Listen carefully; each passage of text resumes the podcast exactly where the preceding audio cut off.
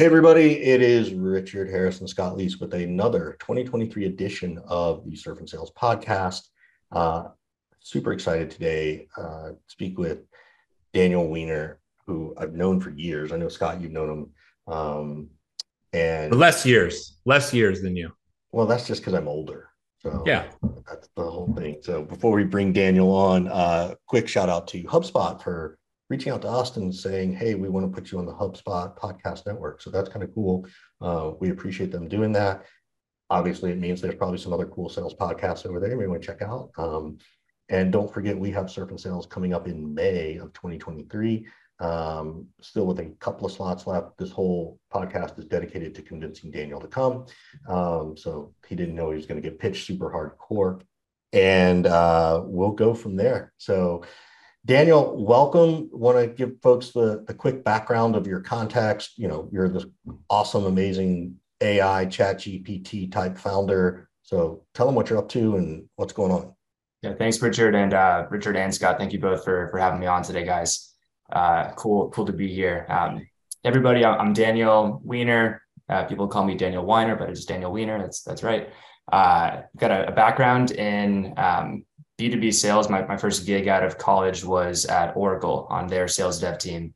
And uh, fast forward, what, six, seven years now, um, I developed like a kind of obsessive passion, if you will, for a lot of the inefficiencies tied to what it means to be effective as a salesperson and as a professional, because in lots of ways you're kind of always selling yourself. So seeing where um, seeing where AI was going a handful of years ago and, and getting really good at the monotonous workflow of, of research and message composition and pressing send on an email, crossing your fingers and hoping what comes back is a positive response.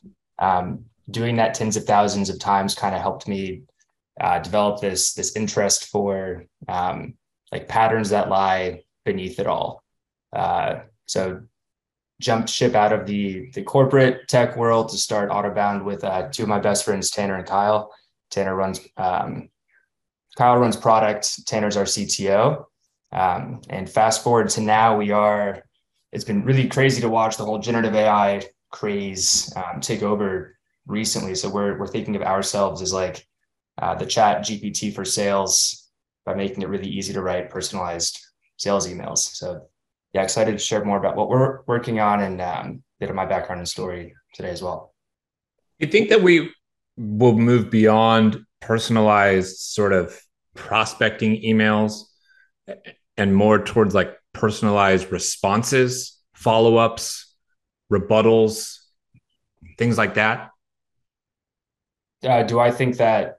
Like, yeah. Do you think it will? Do you think it will go? Will go that way? Further down funnel is what I'm getting at. Everybody's yes. trying to automate the top of funnel things, but what about automating things that are more down funnel?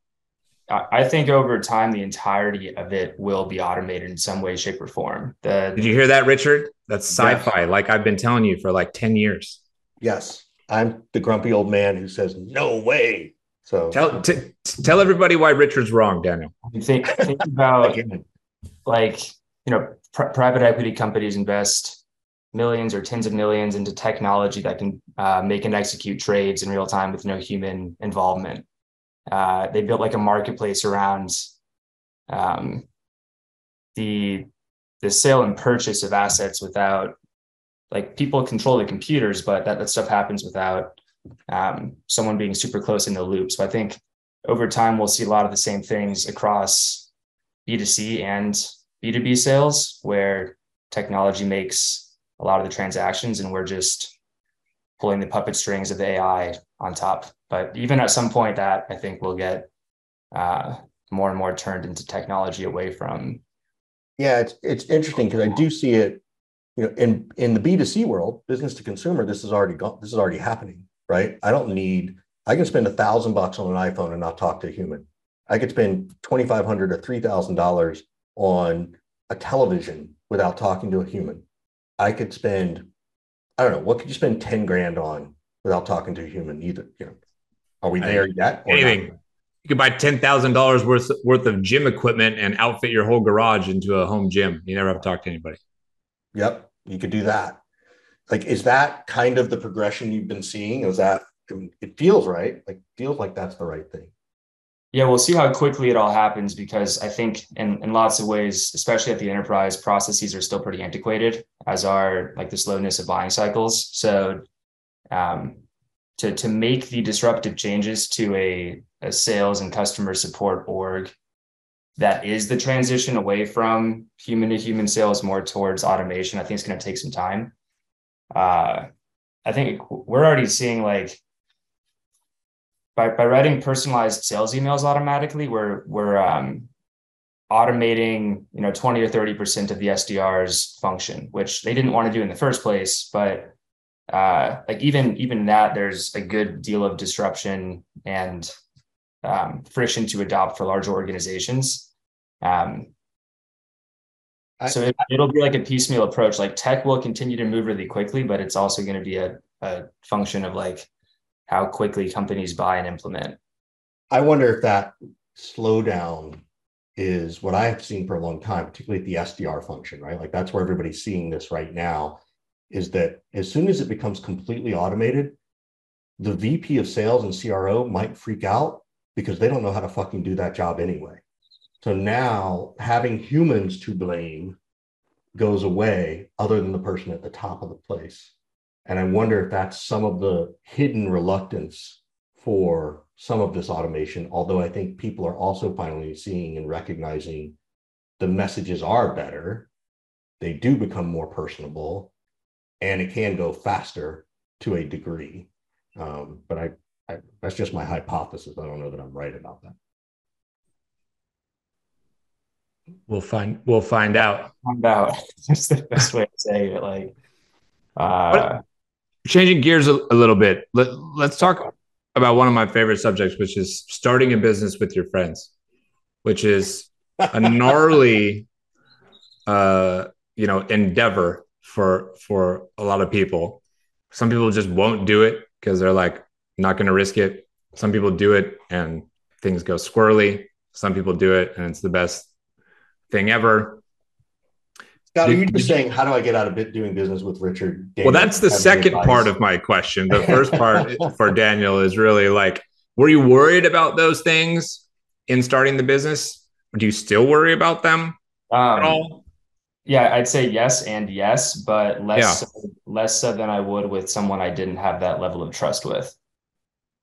Uh, so for you, having that that level of trust initially made it easier to start the business versus like a total stranger type thing that you know you just totally. met you like you met this person like this person knows how to build incredible product but i've only known them for like six minutes now yeah. i'm going to go into business with them even if you put two phenomenally bright people together if they don't mesh well like cu- culture is remarkably important at the well at all levels but like the founder too if it's just a few folks in a room hashing it out, stressed as shit about a million things. If you're not getting along well and, and speaking the truth, then like you're bound to fail. So how do you pick which friends to go into business with?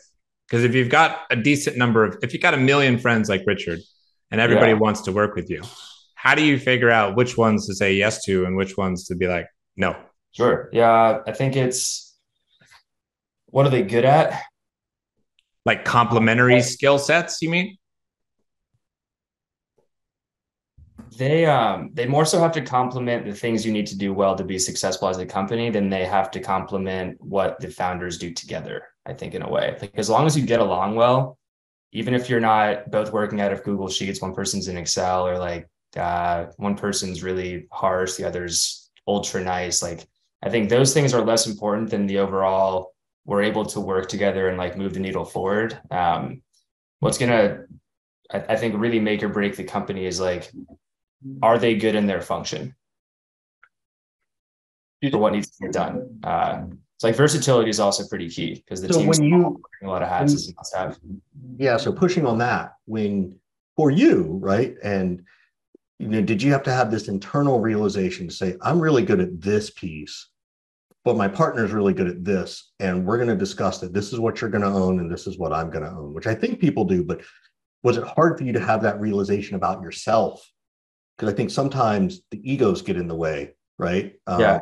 Uh, and what did y'all decide? What? How did y'all decide that? Uh, great question. I think so. It, it was just Kyle and myself. So Tanner didn't join um, until after a, a, year, year and a half in, um, our CTO. So there were two non-technical co-founders running the ship for a while. Uh, and I, I talk about this death spiral of like not having enough money to build enough product, to sell enough products, to prove enough traction, to raise enough money, to build enough product, sell enough product. So getting out of that that um, horrific snowball early on is super tough to do. But Kyle and I said um, I, I, had a good deal of investor connections going into uh, the founding of Autobound, uh, and Kyle's been a, a kick-ass salesperson with some product expertise before. So we just said um, we talked about it for a bit, and we're like, let's. The, the worst decision is indecision. So we, we made that move pretty quickly and uh, went headfirst into it. That, and then, so when did y'all both realize, like, okay, were you too overwhelmed with things that you needed to bring in Tanner, or was it okay? Now you know, we're, yeah, we're in front of our skis a little bit too much, and we've done great here. Now it's time to do this, or was that also a hard discussion? As first-time non-technical co-founders, it's uh, it's difficult to attract caliber. It's it's difficult to attract someone like Tanner really early on because they're that that type of person might be making a quarter million, half a million, or more uh, at a, at a big tech company. So pulling them in for, I mean, Kyle and I took no salary for the first like nine months. Uh, it's it's tough to convince someone like that. So we we actually cycled through um, two CTOs prior, like getting off the ground, um, and it was a mixture of like skill set fit, culture fit. Um, like I was telling you, Scott, like that has to be super, super strong. Yeah. Across the founders. Um, so we got really good advice from um, uh, a guy named Mike who ran um, Carbon Black, which sold to VMware. Was like an informal advisor to us for a while and really technical, brilliant guy. Helped us think through the type of person that we needed as like our third co-founder and running technology. Um, and Tanner had, you know, he hadn't done like the, the, startup thing necessarily before, nor had he had he been a CTO, but um, we had the culture fit. He was, and he is like freaking incredibly scrappy and knows this problem space now really well, but also the tech that you have to build. Um, so we, I mean, we were searching for that person for a while. So what is when you say culture fit, right? Because I think this is so true. You know, sales and business. You know, we have this. We still have the bro thought. People think about being social, and then we think about technical people, and we think they're introverted and they're quiet, and that's not necessarily the case. And and since you cycled through a couple of CTOs, what defined culture fit for the two of you? Um, we have a beer with this guy, and he could talk to us without talking over us. Like, what did that mean? No, I think it's more of a uh, a mutual respect and so good good communication. So like you, you can kind of infer what somebody else wants of you at all times, and you're uh, you're easy to communicate with to help. I mean, that's kind of vague, but uh, a lot of people aren't good at like you know, we've got 30 problems on the list today. Can we have a, like a real true conversation about each one of them or, or, you know, the top, the top five? Um, it's less like, is this person down to go out on a Saturday and have four or five drinks and like be buddy buddy? Um, I, yeah, I'd say like effective communication is huge. And for us, this is at least one of like the tenets I think is super important in running a startup is it's, it's super binary. It's zero, zero or one. You're either all in or you're all not, you're all out.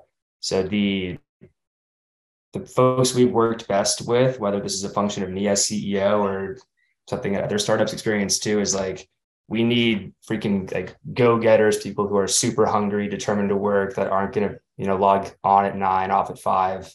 Like that kind of thing just I don't think supports um, the quick development and and hunger of like the startup that you have to. How have. did you how did you prepare yourself for that? Because you know you mentioned that you started your sales career at Oracle, and I could be wrong, but my perception of Oracle and the environment and people that I've known from there is the antithesis of some of what you're talking about in terms of the desire, the passion, the really? hustle, and all that. It's a totally different beast building a startup than working inside of a massive machine like Oracle. Yeah, um, no shade on Oracle, but it's not a well oiled machine. Like a lot of what, a lot of the, uh, I've got like this vivid memory to being shocked and awed that a company with at that point 55 billion in cash could have that many problems with a sales org they just put 800 people into. Like it felt like they'd have everything figured out, dialed in. Um, I, I wouldn't relate my like uh, drive and passion that I'm running Autobound with with anything I learned from Oracle. Like more, what I learned from Oracle is like, holy shit, this problem is freaking huge. Yeah. Choose of sales and prospecting and um, how companies go to market. Like the more friends I had that I spoke to who were in B2B as well, I was like, damn, like every single person is struggling with this. It's not just Oracle, but even they haven't figured it out yet. And so, so, so now you get so many people struggling with with these problems and challenges, and you you enter a space that is hot right now, but arguably starting to get crowded. How do you differentiate yourself from the noise from everybody else there. I, my assumption would be this is one of the the challenging challenging things to do. Like Richard and I start an event business. How do we stand out? Well, our assumption was, well, if we go small instead of big, and if we go to the beach instead of the Marriott, that's a differentiator, right?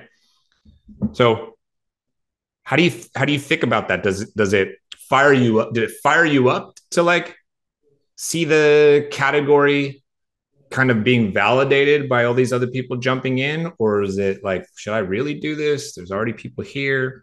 How do you think about all that? Well, we, we'd been doing it before the category really blew up. Um, we started working on this uh, back in like 2019. Mm. Uh, I think uh, generative AI technology being made far more available has made it much easier for teams like us and others to build more quickly. And I think that acceleration curve is going to continue to uh, get steeper and steeper, or or more more easy to build like new innovative tech off of. Um, if I had to think about like differentiation, we that, that's part of why we focused solely, at least initially, on let's let's do like hyper personalized cold sales emails because that's something that like literally every single BDR SDR struggles with, and whether or not they admit it or not, like account executives and customer success reps do as well. Yeah, everybody does. Yeah.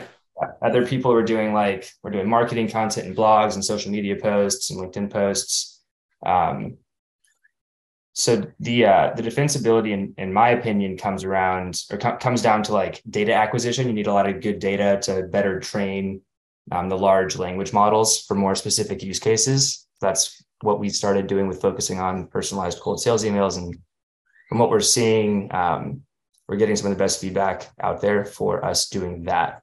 But long term, um, back to what you were asking before, like how much of the sales process will be more automated? Is it just first touch or is it the negotiation, objection handling through the funnel? Um, the company with the strongest go to market, uh, or sorry, the, the company that's um, got the best content. I think like paired with the right feature set to facilitate like a really easy adoption. And their go to market is going to be the one that takes the cake, in my opinion.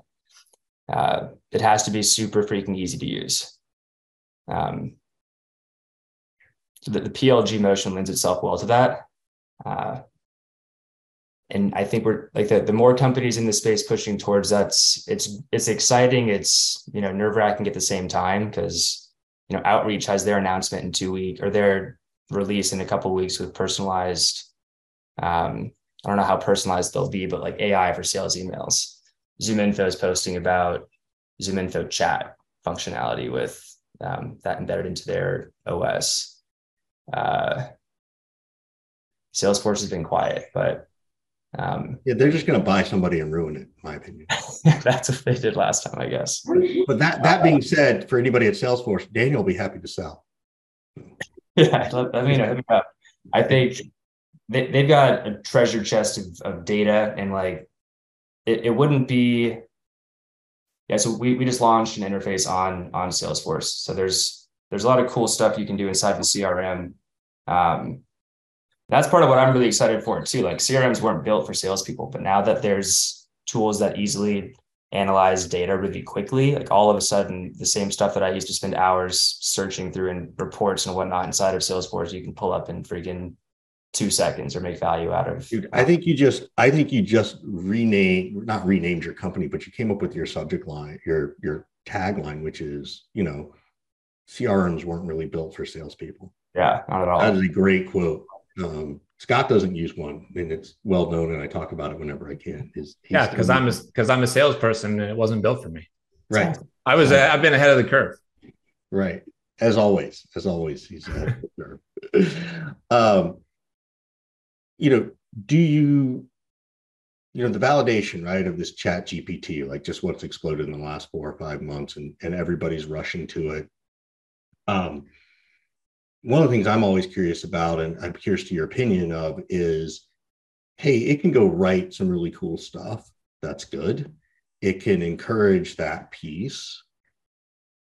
As long as there's an actual conversation do you see when do you see the AI becoming so good it can tell us buyer intent? Meaning, if if Daniel's pitching to me, right, and you want to try and engage, well, is Richard really interested or not interested, right? And then you combine that with maybe an email that we've had, right? So the recall recording plus the emails plus this.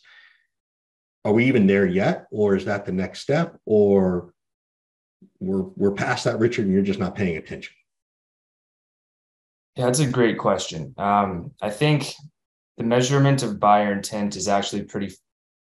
It involves the generative AI hype we're hearing about, but I, I think it's more like um, like the the predictive AI side, looking at huge amounts of data that's not necessarily just text or voice, but more um, company attributes and what's happening in their market, their industry, blended with like the cool stuff that 6sense and Bombora and G2 are doing with like measuring site traffic and who's searching for what. Um, that I think will take a bit longer to come to like fruition of predicting a sale or knowing exactly who to reach out to that's ready to buy your product right now with some degree of certainty. I'm not um, even I'm not even looking at from the prospecting side, right? Like I like that idea, but like, okay, statistically, you know, we think this might be someone you should contact. Like I, I could see that. And I love that. And I think some of that stuff has already been there. Like these people use these number of tools on their website and that help, you know, like we've seen that stuff around. I'm it. You and I've had a couple of email exchanges. We've had an actual conversation. Daniel gets an email, you know, your, you know, your system turns around and says, you know, um, okay, Richard's intent is probably at, you know, 55 or 60% based on these questions or based on this information like you know do you think we're there yet sort of in the funnel versus you know the top of the funnel stuff well how would you differentiate that from kind of what i was talking about with uh, what's the statistical probability of somebody saying yes i'll buy your product or is is that what you're saying I think maybe we're saying the same thing, right? Yeah. And and I just I maybe what I heard you talking about was oh, based on this, here's who you should reach out to. Um, but maybe that's not what you were saying, and it's just how I misinterpreted what you yeah. said. So, um, and I do think that all that other stuff matters in addition to the conversation. Hundred um, percent. Ultimately, though, it's gonna it still comes down to that conversation. Like, yeah, at some point, it's like okay, it looks like this person's doing these things. It looks like they're doing these things, therefore they should buy. But at some point, based on the conversation you and I have as humans, that becomes a big deciding factor, particularly if Richard's looking at three other people, right? Um, so you want to know, well, how does Richard view you versus some of the other tools in your in your space? Yeah, I think we're not we're not super far away from it. Um, you need a lot of a lot of the big um, language models are trained to, are trained on kind of everybody's information, not just an individual's. Um, so so like knowing the best messaging for um, surf sales to pitch a founder to get them interested when they're looking at other conferences, like would need some uniqueness to knowing what's worked well for you guys in the past relative to other conferences. Um, that kind of stuff I think will be made more available pretty soon. Like the whole fine tuning concept is making it easy for anybody to create their own models or for a company like like us to say like welcome aboard adobe sales team we're going to start training your your own model and your own messaging to be used internally. And i think that will uh that's what's going to kind of kickstart um more of like the the predictive accuracy of the right messaging based off of uh who, who you're selling into or what attributes that they have. Um, but it, it's like like right even right now, the, the content that a lot of um, that that we can produce and some other players like Jasper out there will be if you had to match that with like a more randomized message, like it will be more statistically accurate and relevant to the person you're reaching out to. So like AI is already making ultra relevant content suggestions. Yeah. But saying with with more certainty that not only are we going to send this message but this person has like a 50 or even if it was 20% chance of saying yes i want to buy um, we're still a bit a ways from that but not not far i'd say like yeah years maybe um, well coming what we're not far from though is quote unquote everybody or the majority of people utilizing a tool like Autobound. And and what I don't know that people have figured out yet is what makes one person a better user of Autobound than the next. So Richard and I are both on the Oracle sales team. We have used and purchased Autobound. Why am I good at it and Richard? First of all, let's correct ourselves. Scott, you're never going to be good at it as tech. Why is Richard so good at it? and I'm not, assuming we both are trying to actually use it. How does one be better than somebody else at using the tool? I'd say it's for the same reasons that even if you had no product at all, you were just making cold calls, you might be better at making cold calls than Richard. Um, and it, it would come down to like you you have a better process or strategy, which we boil down to like you have better text, like you say better words. So like he or she or whoever contributes to the best content on the system as the system learns what works and what doesn't and like the human influence definitely plays a role in that uh, makes it smarter so that means I'm, stuff like i'm asking better prompts pretty much it's that simple scott's better at asking better prompts therefore he'll be a better user at autobound and get better results is it that Scott's better at asking prompts, or is it that Scott's more willing to try different things? It's going to be both, actually. That's a great point. Okay. Which um, is true. Scott is better at asking, trying things than I am. Yeah. So we, we might give, uh, you want to write, write an email to somebody, you click a button, we give you five options. Um, any user can just pick one option, and that'll help the model because we know it's better than the other four. Um, users who will have like more influence over the AI might say, I will pick this option, but I'm also going to tweak the message a bit. Or, you know hmm. what, it, it, didn't include the fact that. So they don't just take it and run with it, they take it, review it, and then tinker with it, add a little bit of their own flavor or, you know, make it a little bit more accurate, maybe things like that. You ever use like Waze before to yeah, I tried that years ago and ended up giving up on it. But yes, it'll it'll say like please uh please and on your right like tap yes to confirm if you saw this person or not. And yeah. most people will never do anything. Um, yeah. But still, the fact that you're using the app and driving your car is helping their um, tech get better. But like yeah. whoever's saying yes, I saw that cop, and they were right there, is making the system even more accurate. Um, which is interesting too, because it's like, well, what the fuck am I supposed to do with all those Waze points I'm getting? sure press anything. Um, Nothing, right? It's but, like it's like ridiculous, yeah. which is also why I like Apple Maps better because it also Apple Maps tells you what to do ahead of time, which I love. But uh, what this all kind of pushes towards, though, which I think is going to be one of um, the biggest. We're back. In case you didn't go anywhere, we did. Richard's internet crashed right in the middle of Daniel's sentence, but we're all still here. We fixed it. We're not going to try to make Daniel complete his thought because it was like five or 10 minutes ago. But we're going to try to wrap. Daniel, we usually end every single show by saying, How can we be helpful to you? What questions do you have for us? So take a minute here to think about uh, something that you might want to ask us. And we just want to thank everybody for listening to the Surf and Sales podcast and for HubSpot uh, for allowing us to be part of their podcast network and for their support. So, Daniel, yes. what can we do to be helpful to you? Great question. Um, how about this? What what is the the one subject line if I what what is the one subject line that if I were to send you an email pitching you Autobound with, you would open up? I will hmm. answer and uh, give full credit to our friend Ross Pomerantz for Corporate Bro, which because I asked him this question like a year and a half ago. I said, "What's your favorite?" And he said, "Your mom said I should contact you." oh man! Just to get an open. Now you said just to get an open. That doesn't mean you're going to get a reply. Oh man! I was like, that's pretty fucking genius. Like, so kudos to Ross for keeping all of us sane. on yeah, on that tangent, you could come up with a lot of other ones that I bet get you even higher open rates. But it's a good start. Yeah. So you'd have to be careful because God forbid someone's mother's passed away. Um, yeah. Like yeah, let's let's make sure we're not endorsing. I'm not gonna use that, but uh, yeah, I think other than the obvious ones that are are like, I want to hire you right now.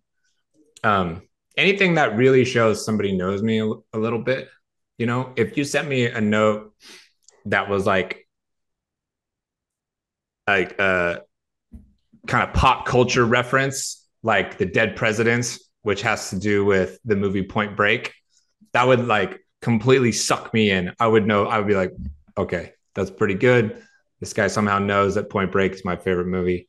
And he's not just saying Point Break, he's like referencing something inside of Point Break.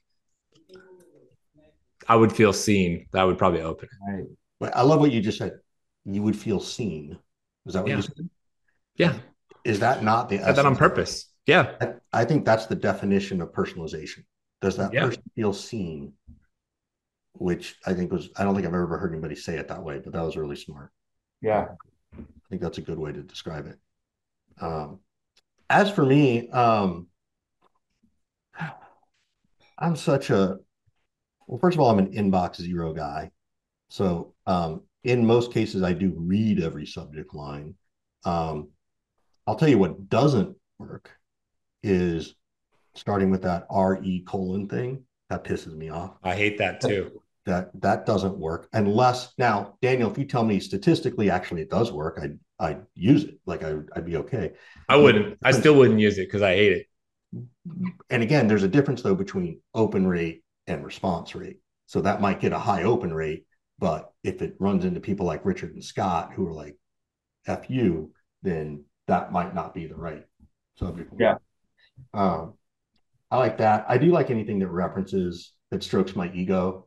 I don't need to I don't need to feel seen quite as much as Scott. Um, I'm less of the heretic around that stuff. Um, but it could be because I I train to it a little bit. So I'm maybe I'm a little bit more, I don't know, compassionate or whatever. But I also look at it and kind of go, "Ooh, is this going to be a good one or a bad one?" Again, because I train to it, so I'm looking for them. So I'm, I may not be the right person to answer that question based on a traditional salesperson, right? I, uh, All I heard was Richard's trying to end the show by saying he's more compassionate than me.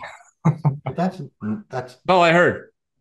I've, I got one more question for you guys. Uh, am I the, and it's a small sample, I guess. Am I the only person who actually reads every email I get that's sent from a person? So if it's like a marketing blast, I don't read those because it comes from an alias, like the company's name often, or like this person's marketing team. But pretty much every single message that makes it into my inbox, I will look into. Is that weird, or do you guys do it yourselves?